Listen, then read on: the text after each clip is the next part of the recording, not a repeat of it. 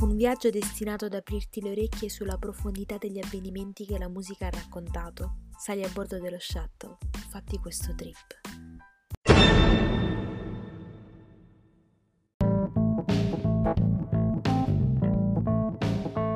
Il nostro viaggio del mercoledì è stato un continuo salto nel tempo, un viaggio nella storia dell'uomo contemporaneo e di piccole foto messe in evidenza in questo flusso enorme che si chiama tempo.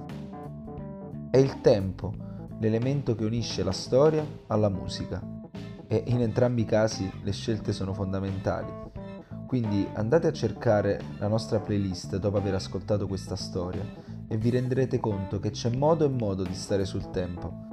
Noi oggi abbiamo tanta strada da fare, quindi mettetevi comodi e mi raccomando, tenete il tempo.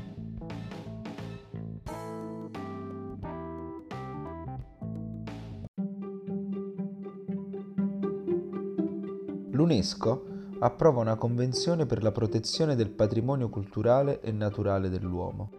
Ci si basa sulla premessa che alcuni luoghi esprimono un valore eccezionale universale e come tali, a prescindere dal territorio sul quale si trovano, appartengono ai popoli del mondo intero. La caratteristica più originale della convenzione è di riunire in un solo documento la nozione di protezione della natura e di preservazione dei beni culturali.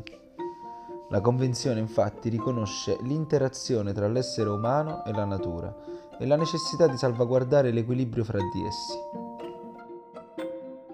Per rimanere in tema bellezza, la Pietà di Michelangelo viene deturpata a martellate da un uomo australiano di origine ungherese di 33 anni. La Pietà viene danneggiata al naso, al braccio sinistro e a una mano.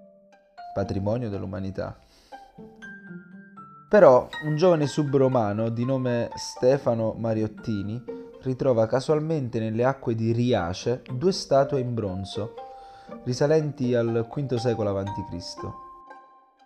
in condizioni perfette. Diventeranno famose in tutto il mondo come i Bronzi di Riace. Richard Nixon viene eletto presidente degli Stati Uniti d'America con il 65% dei voti e a Milano Enrico Berlinguer viene eletto segretario del Partito Comunista Italiano. Continuando a parlare di politica, a Derry, in Irlanda del Nord, i paracadutisti britannici aprono il fuoco su dei manifestanti cattolici che protestano contro la reclusione preventiva senza termini temporali per il processo. È il cosiddetto Bloody Sunday, quello cantato da U2. Le vittime sono 13.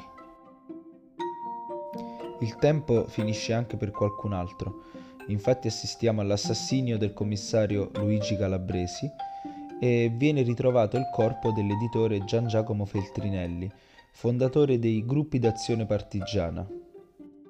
Era morto il giorno precedente a causa dell'esplosione dell'ordigno con il quale cercava di minare un traliccio dell'alta tensione. O almeno così dicono.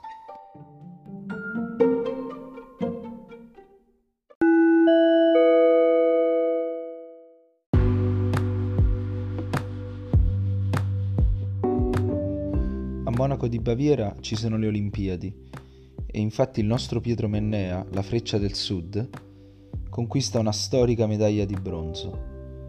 Purtroppo i festeggiamenti saranno rovinati quando un commando di terroristi palestinesi irrompe nel villaggio olimpico, uccide 2 componenti della squadra israeliana e ne prende in ostaggio altri 9. Il tentativo di liberazione da parte delle forze dell'ordine finisce in un bagno di sangue. L'episodio diventa tristemente noto come il massacro di Monaco. A Sanremo è il tempo di cercare delle cure per malattie dilaganti. Infatti si tiene una conferenza del CIS, Centro Italiano di Sessuologia. Questa conferenza, incentrata sulle devianze sessuali, propone terapie riparative per l'omosessualità. Logicamente a Sanremo è anche tempo di musica e nell'edizione di quest'anno escono grandissimi successi come Gesael dei Delirium, Montagne Verdi, Piazza Grande. Il festival sarà anche teatro di un evento inedito, I cantanti inscenano per la prima volta una manifestazione sindacale. Al Festival del Cinema di Cannes vincono ex aequo 2 film italiani, La classe operaia va in paradiso di Elio Petri e Il caso Mattei di Francesco Rosi, entrambi interpretati dallo splendido attore italiano Gianmaria Volonté. Pier Paolo Pasolini, invece, vince l'Orso d'Oro di Berlino con il film I racconti di Canterbury. Viene presentato nelle sale cinematografiche delle maggiori città il film Il Padrino, diretto da Francis Ford Coppola e interpretato, fra gli altri, da Marlon Brando. Al cinema esce pure Lo chiamavano Trinità, prima pellicola della fortunata serie che ha come protagonisti Bud Spencer e Terence Hill. E la stagione televisiva italiana vede il successo di una piccola perla che consiglio a tutti, Pinocchio di Luigi Comencini. Parlavamo del tempo. Il tempo in realtà passa anche per la regina Elisabetta II, anche se a quanto pare molto lentamente.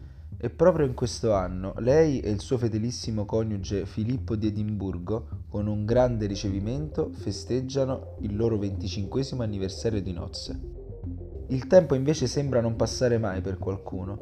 Infatti a Guam l'ex sergente dell'esercito giapponese Yokoi viene ritrovata in una foresta dove si era rifugiato per sfuggire agli americani durante la Seconda Guerra Mondiale.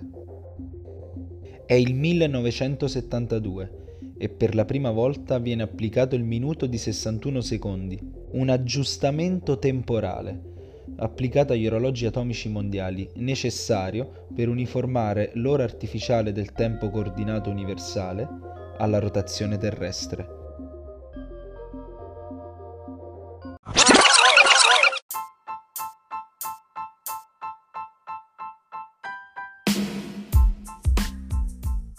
Il viaggio continua su Spotify. Raggiungi Oxin e cerca la playlist dedicata all'anno appena raccontato. Se invece vuoi condividere il viaggio con qualcuno, puoi accedere dai link che trovi su Facebook e YouTube tutte le volte che vuoi. Io sono Guido e vi ho accompagnato in questo viaggio del mercoledì.